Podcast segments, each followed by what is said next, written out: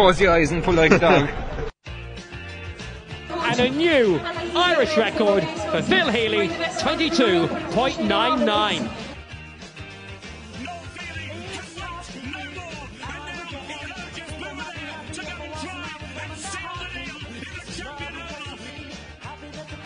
Christy Cooney hands over the Sam Maguire Cup to Graham Canty, Cork All Ireland champions for the seventh time ever.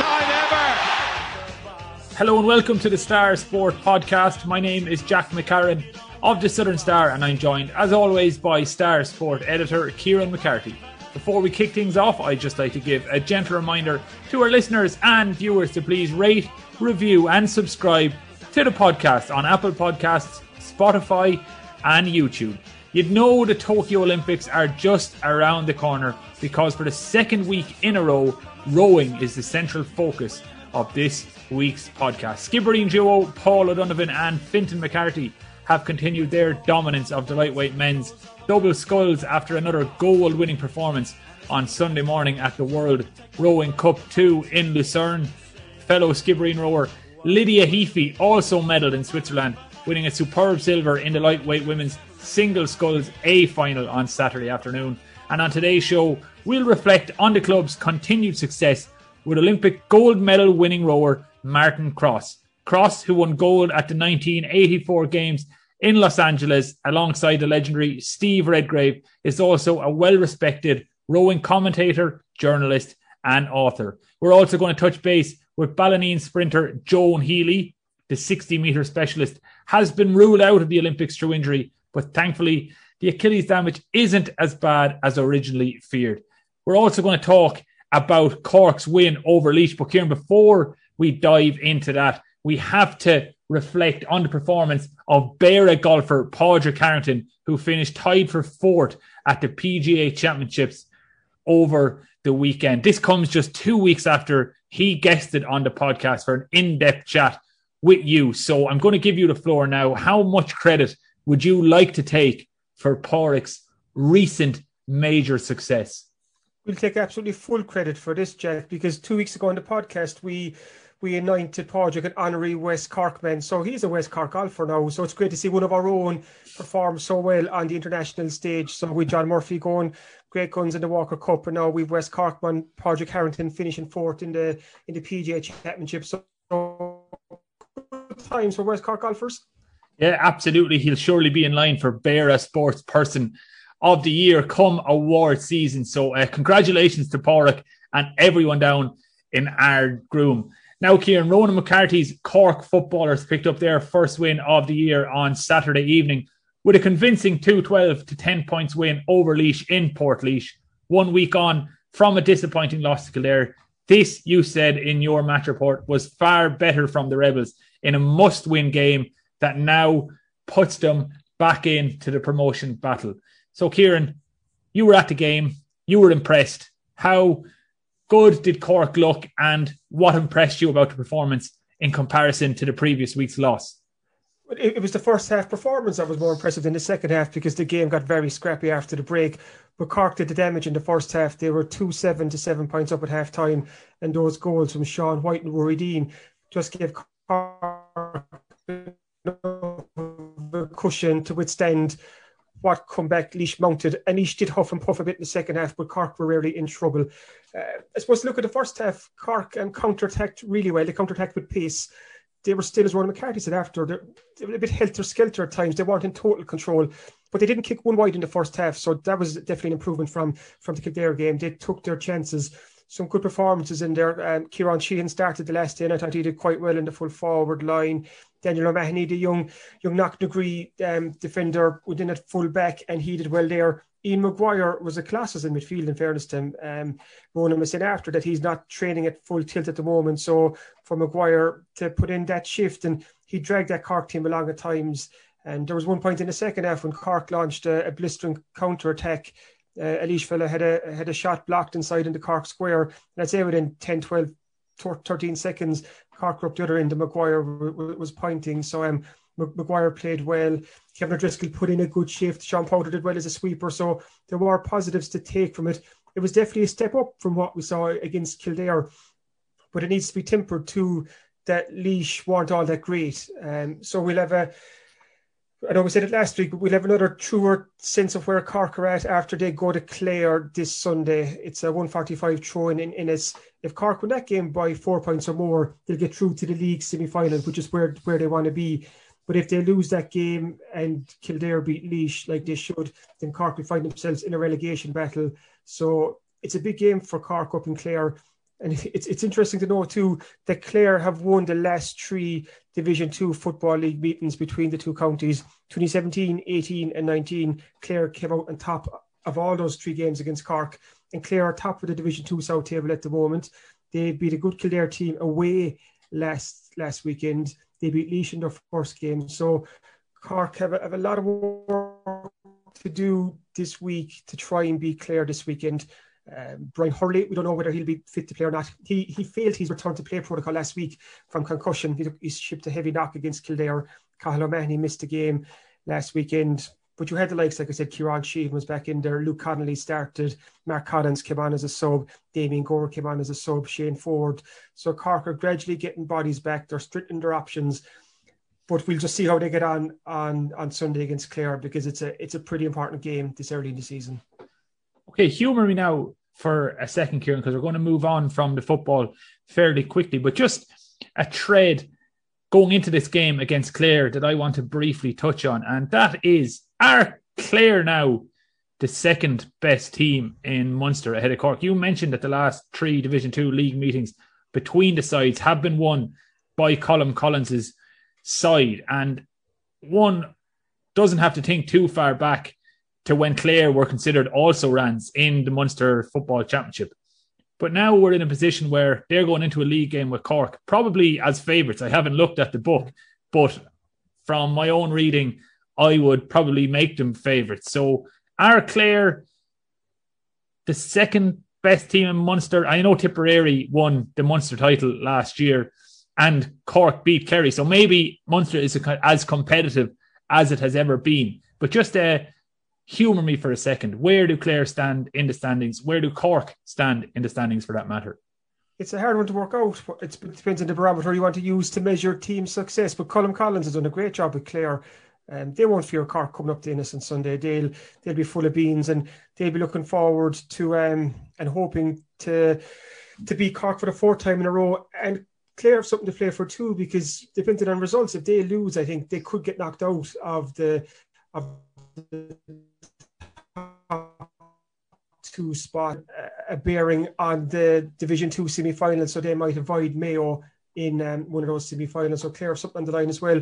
But as for where they rank in Munster at the moment, it's it's very it's it's hard to say. Um, you'd obviously put Kerry out number one, then it's um, toss of a coin between between Cork, Tipperary, and Clare. So we'll have a. We'll have I'm interested to I'm interested to find out what this three-sided coin looks like. A toss of the coin between three teams. So uh, an interesting concept.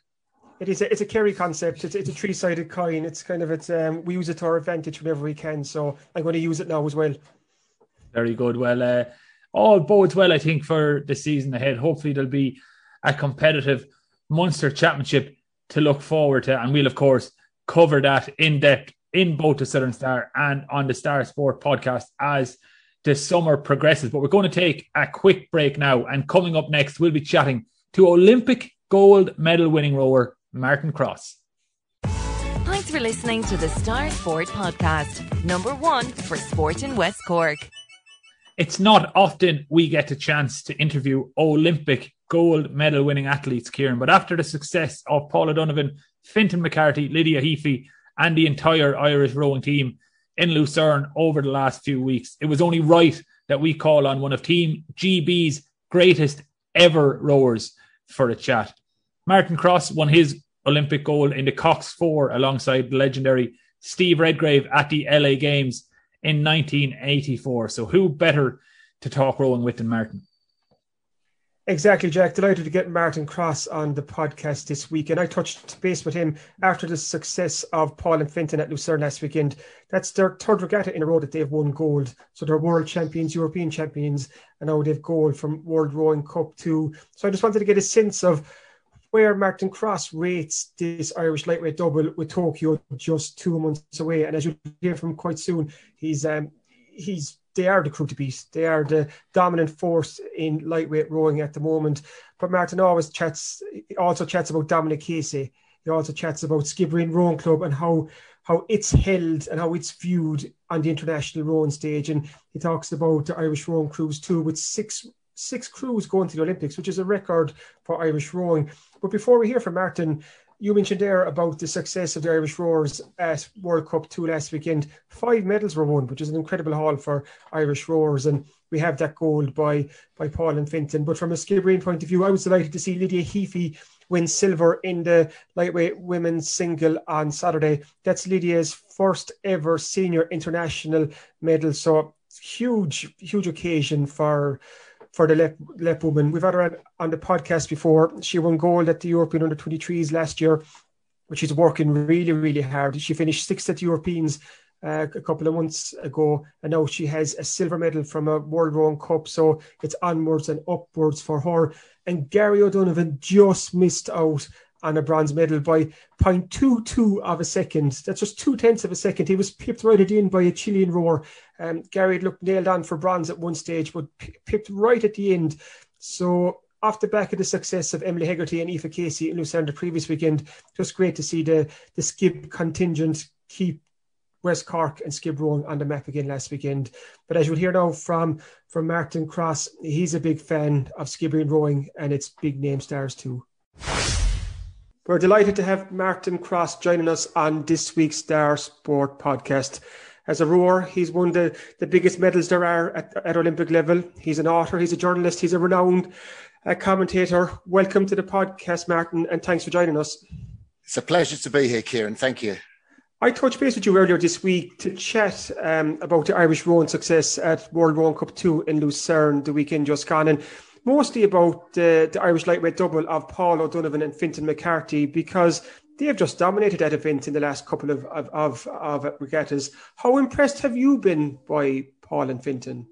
Well, I, I, think you know, little short of sensational. I think if you if you looked at a number of Olympic events, there's there's only two or three where you could say, okay, with certainty, I'll put my money on these and they'll win a gold medal. You know, so like the Chinese women's quad, um, very dominant, but you know, outside of that, it's it's it's you know, it's kind of marginal call. But one of the other boats that you'd say, you know, I cannot imagine these two being beaten uh, in the Olympics is the Irish lightweight men's double of Paul and Fintan. And uh, the reason for that is is that they're so dominant on the field, and um, they remind me of um, a New Zealand boat that won sort of double gold medals in, in 2012 and 2016 in the way that they race. Uh, it was a New Zealand pair, and they're not the quickest out of the blocks, but their speed once they get out of the blocks from about 250 meters to um, through to sort of six, 700 meters just remains the same. A lot of crews drop off, they go out fast and then drop off. But, you know, their coach, Dominic Casey, has got them so well trained that they don't have that drop off in speed. And consequently, um, you know, by the time you get to the second thousand, where you think they're really strong, that they're in front of crews. I mean, the crews they're in front of are, are phenomenal. The standard in, in lightweight men's rowing, because everybody has to weigh in an average of 70 kilos. So, you know, like the, the, the German crew with Jason Osborne. I mean, this guy, he's going to be a pro cyclist after the Olympics. He's the world e cycling champion. You know, he's also won the world singles title, lightweight singles title. I mean, he's a phenomenal athlete, incredible. And, you know, Paul and Fintan are just going through him like he's not there. You know, the Norwegians um, that won um, Chris Brun and Harry Strandli that won the bronze medal in the Rio Olympics, they're, they're being left for dead. And, you know, for the Italians, Oppo and Ruta not to medal at the, the second World Cup, you know, is just a testament to the strength of those crews. Now, you know, Paul and Fintan are, are out in front by a sizable margin. And it's very difficult to see how any of those crews can get back that margin you know, particularly the way the way they race. I mean, Paul O'Donovan is a force of nature. I mean, you know, walking around the boat park, you see the size of his leg muscles. I mean, normally with lightweights, they're, they're skinny sort of creatures because they have to weigh in at you know 70 kilos but uh, somehow paul just maintains this incredible strength and bulk in his frame and um, and and to see them come down the course in in in the attack they put into each stroke the the solidity they have at the back end of the stroke the finish so they're really accelerating put out. You know it, it, it is like watching something primeval. I, I wouldn't say they are the prettiest double to look at in terms of technique you know, I might look at, say, the Germans uh, or even the Norwegians and uh, the Italians, certainly, and say, yeah, you know, the way they put the blades in and, and, and the flow they've got, probably it's, it's, it's more technically precise. But the Irish are, are just so dynamic. And I think Dominic Casey's got them technically better now. So they've got this incredible endurance to give in the second half of races. And, and you know, it's astounding the world of rowing.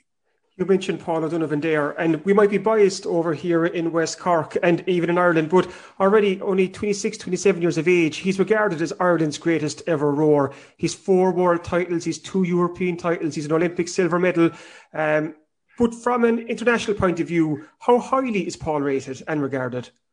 Well, I think, um, you know, I, I, going into the stuff of legend, I would say, um, because uh, clearly they burst on the scene in in Rio in 2016, and um, and and and Paul went in, and his brother Gary, they went into a, a superstar status that that rowers would rarely do. And you know, outside of someone like Sir Steve Redgrave with five Olympic gold medals, so. Um, non-rowers, and I was very much aware of this. Non-rowers would know about the O'Donovans, which is is highly unusual. So th- there was that there was that status anyway.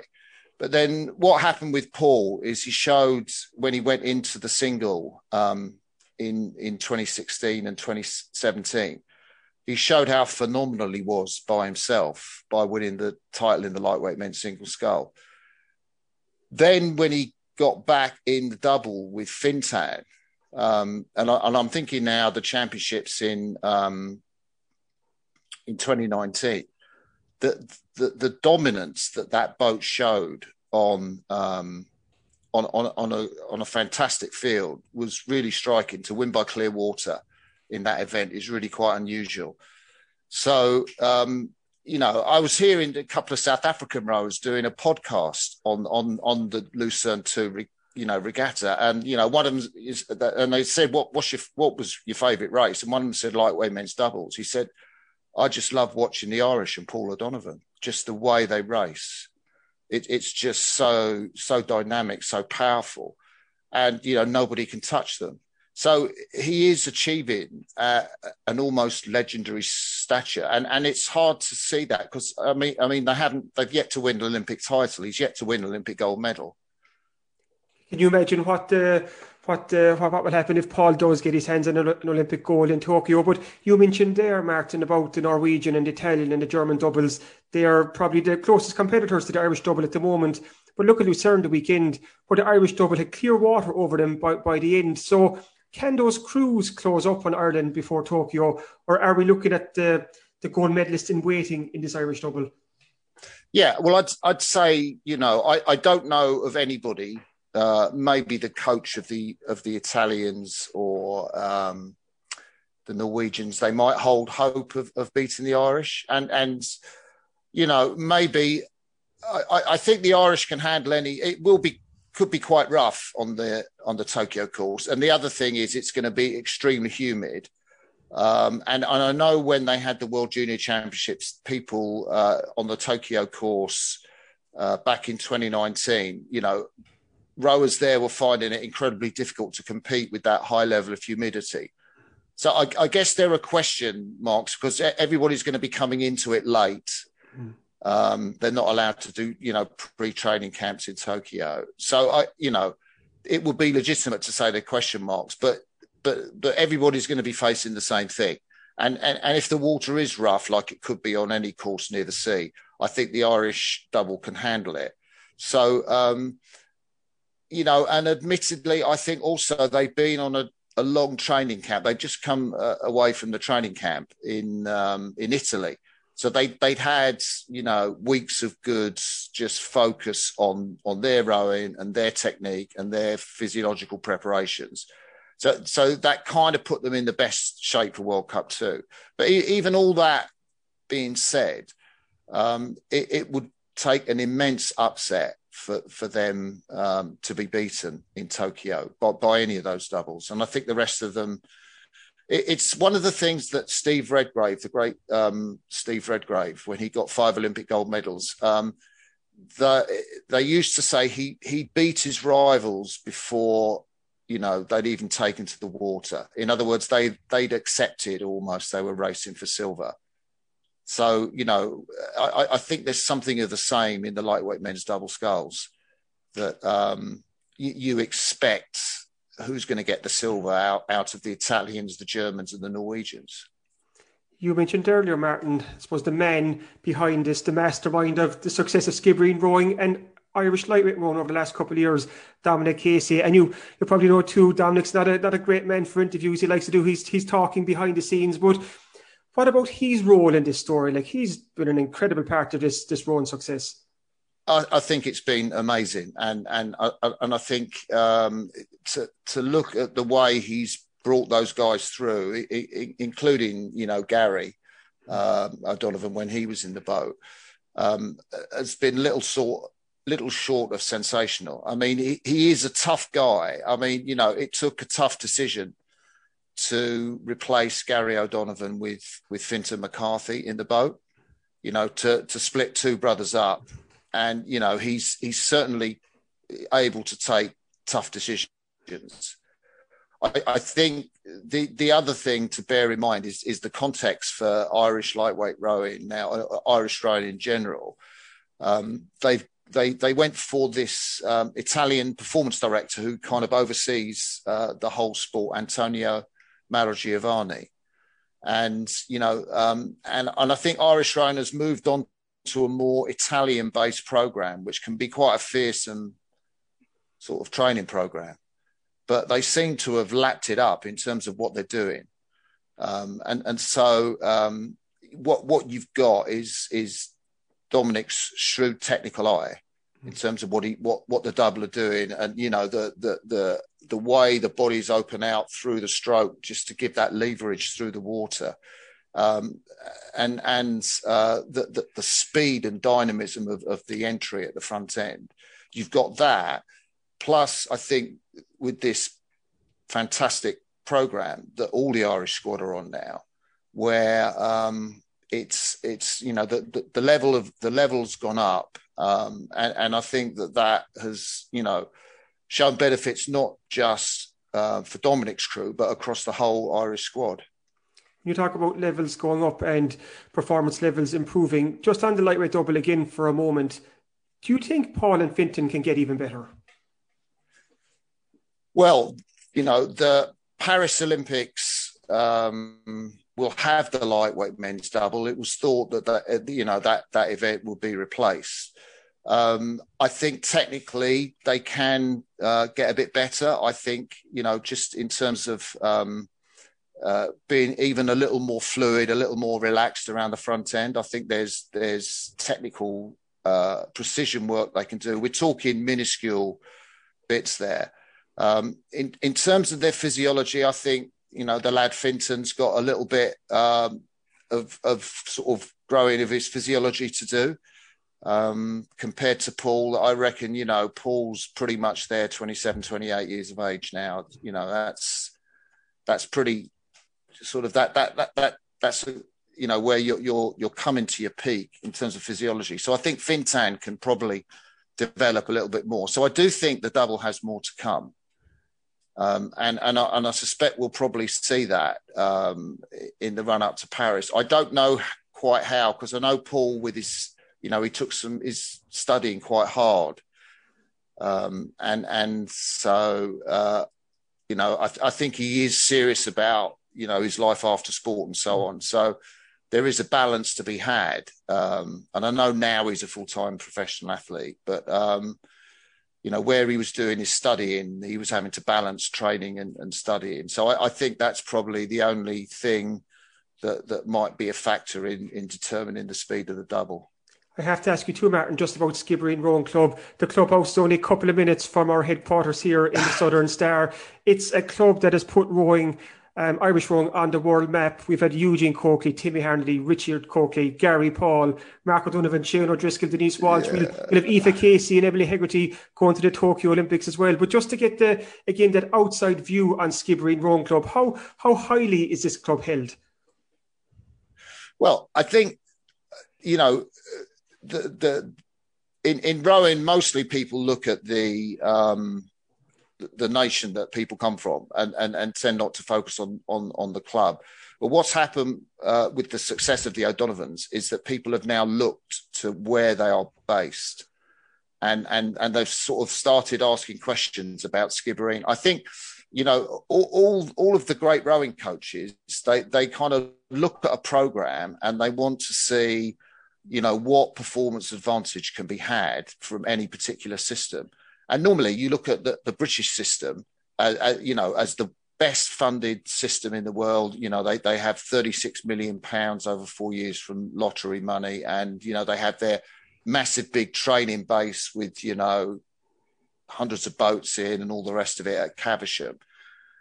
But to look at a small club like Skibbereen and, and you know, and to look at the atmosphere there and and and and, and the determination that the way you, you've spoken about role models to, to copy, but the way that you, you could follow those role models and and to have somebody like Dominic Casey who you know is trusted and you know he's he's grown together with the O'Donovans you know, people are, are, are asking, what is it that we can take from what Skibbereen is doing? So you know, I know I know coaches. Uh, you know, Kris Korzeniowski, the American coach, quite famous coach, and, and he's you know fascinated with the whole environment around Skibbereen and how a, a small club can produce so many great rowers. That's an incredible story. And very final question six Irish boats going to the Tokyo Olympics, a record for Irish rowing. Are you expecting big things from, from the Irish rowers over there? Well, I am really. Uh, you know, I, I think um, in 2019 um, there were those two gold medals with Sanita Puspure and, and Paul and Fintan at the World Rowing Championships. Um, I would expect that Sanita would be challenging for a gold medal. She got a bronze in uh, the recent World Cup too. Um, but it was the first race of the season, so you know I think she was she will have more to give in in that sense. I, I think one of the most exciting races of the whole World Cup too was the the men's double, and and and and, and then you've got Phil Doyle and Ronan Byrne, um, and and and they were literally with the world champions from China. I mean, it it was just a whisker. They lost out and got the silver by. But they do they will go now. It, it, it's really good, I think, that they got the silver in in Lucerne because they will go now with a real belief that they can win gold in um, in Tokyo. And then you've got some of the fantastic women's crews. You know, the women's four that qualified at the final Olympic qualification regatta have shown real form. It's a really tough event, um, that is. But I, I think overall, you're, you're looking at you know genuine top medal uh, sort of results in, in, at least three of those boats, um, and maybe the women's four as well, uh, which is, you know, for a nation like Ireland, is phenomenal. No, hopefully, fingers crossed, Martin. We've a we have a great Olympics for the Irish Rowers, and thank you so much for giving us your time on this week's Star Sport podcast. Delighted to chat to you. Pleasure, Kieran. Thank you very much. Thanks for listening to the Star Sport Podcast, number one for sport in West Cork. Kieran, a few weeks back, we were reporting the disappointing news that a recurrence of an Achilles injury was going to put paid to Joan Healy's Olympic ambitions for this year at least. And that hasn't changed, but the prognosis around the injury is better than first feared. Yeah, Joan was part of the Irish 4 100 metre women's relay team that was heading to the World Relay Championships in Poland. And if they had a top eight finish there, they would have qualified for the Olympic Games in Tokyo this summer. but a couple of weeks ahead of the World Relays, uh, Joan she she felt a niggle in her in her, in her Achilles, and it was um, then she had to put up in training a couple of weeks before the the squad was to fly out as well. So the end result end result is that Joan wasn't involved at the World Relays. Um, she missed the that championships. The Irish team didn't qualify for the Olympics, but they did qualify for the 2022 World Championships in Oregon.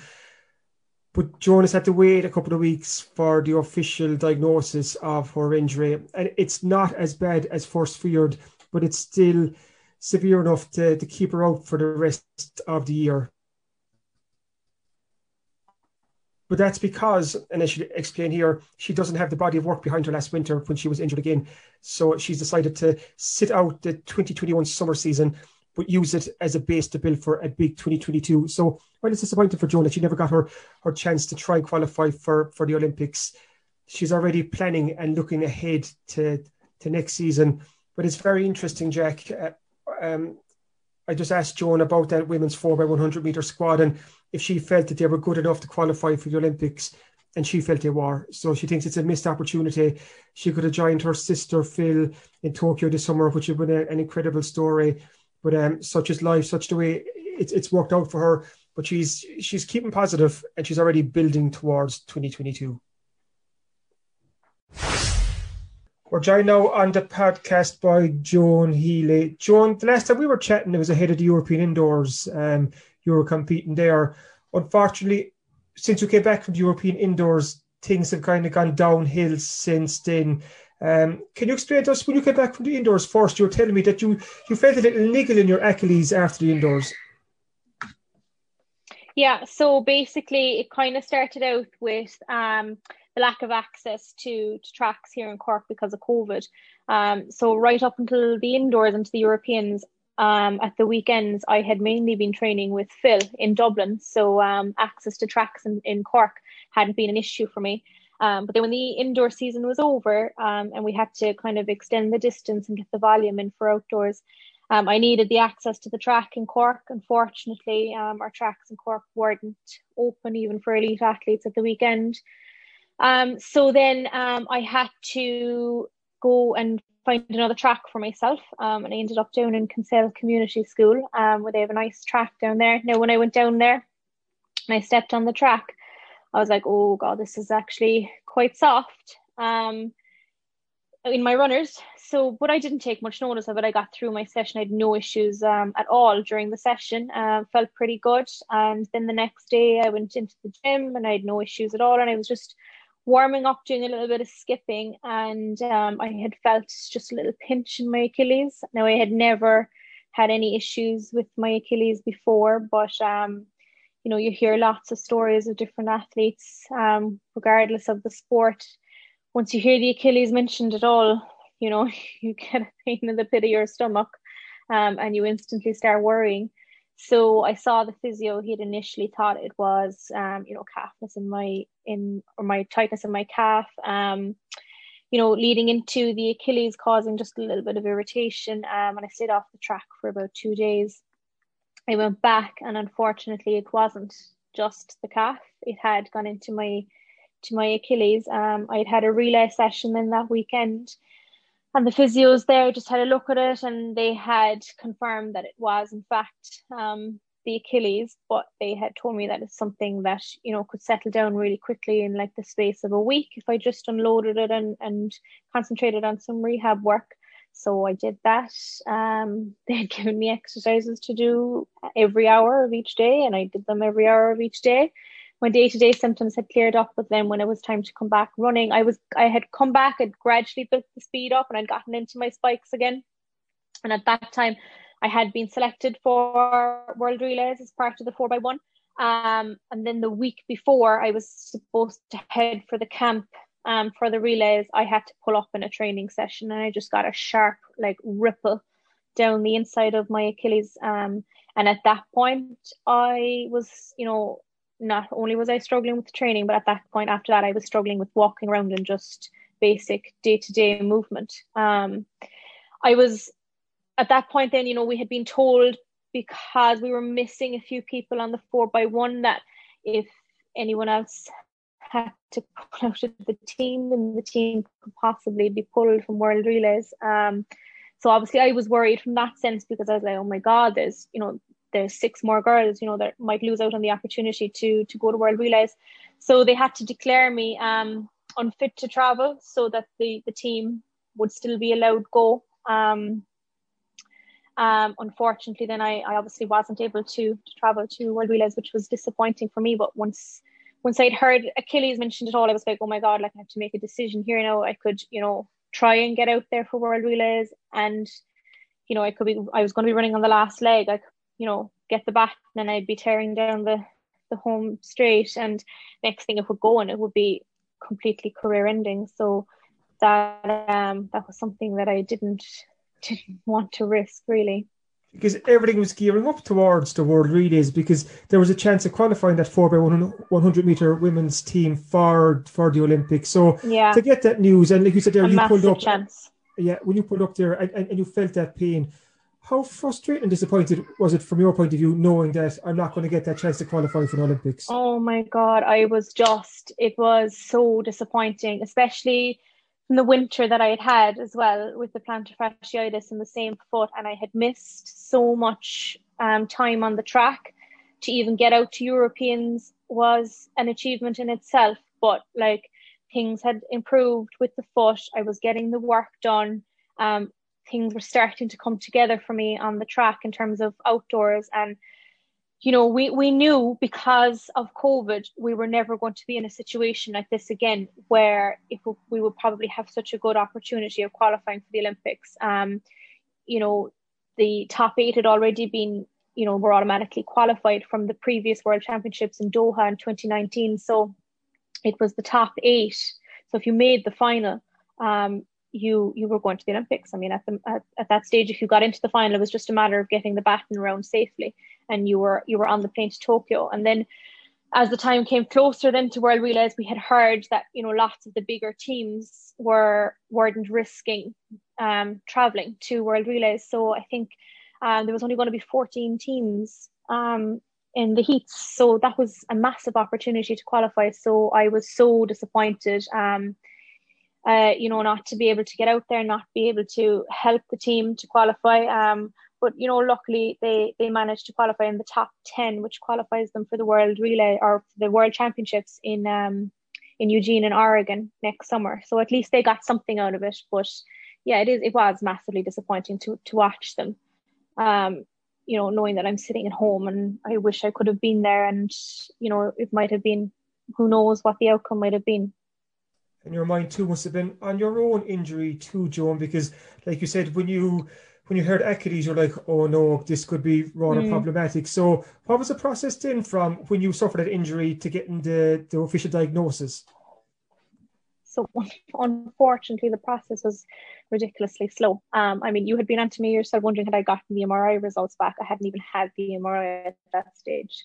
Um, and when it turned out, then that you know I did eventually get my MRI results back, and the treatment for it was um, high volume um, injection, where they just kind of fill up the area with fluid and it kind of just separates out the tendons a little bit. So they'll stop friction, frictioning against each other, and then just a little bit of steroid injection just to get rid of any inflammation in the area. Um, when I heard that that was the treatment, that probably drove the knife in a little bit deeper and twisted it because um, you know, I suppose if I was maybe put into an MRI machine maybe day one when I had those symptoms, um, considering that, you know, there was an, an Olympic qualification at stake, then, you know, at that stage when it when the symptoms had started, we had a good, you know, four or five weeks to world relays. So, you know, if I could have been diagnosed earlier, um, had the injection, I possibly would have been on the team. So that was that was even more disappointing than I found out from the specialist last week, and he was he was kind of like how we set how we seven weeks later, and we're only now figuring out um, what the issue was. That must be very frustrating from your point of view. I know it's a what if, but like you said there, what if mm-hmm. this was mm-hmm. caught initially?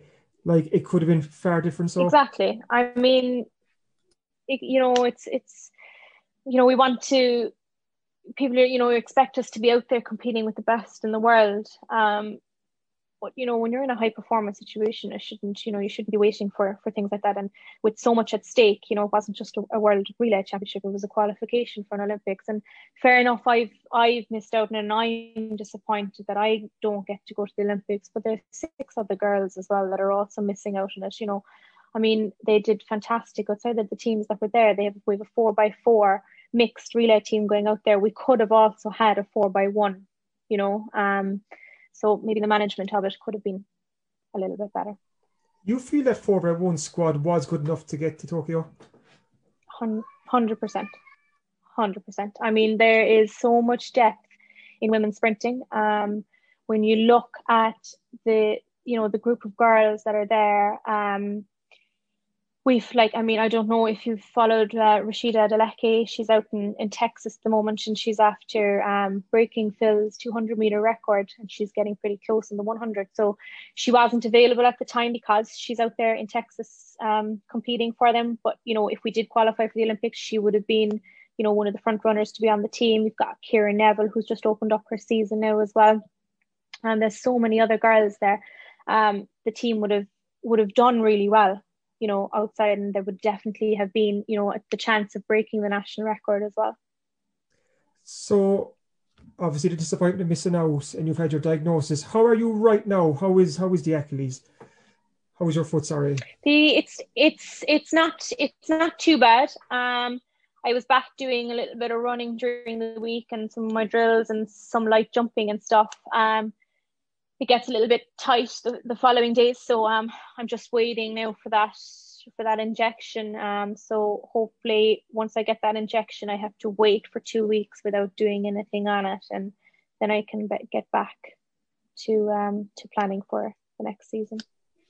And I know we're coming into this summer season to kind of um, on the track, but the way it is right now, Joan, you're just putting 2021 to one side and you're you're switching your focus to getting ready for, for next year, is it?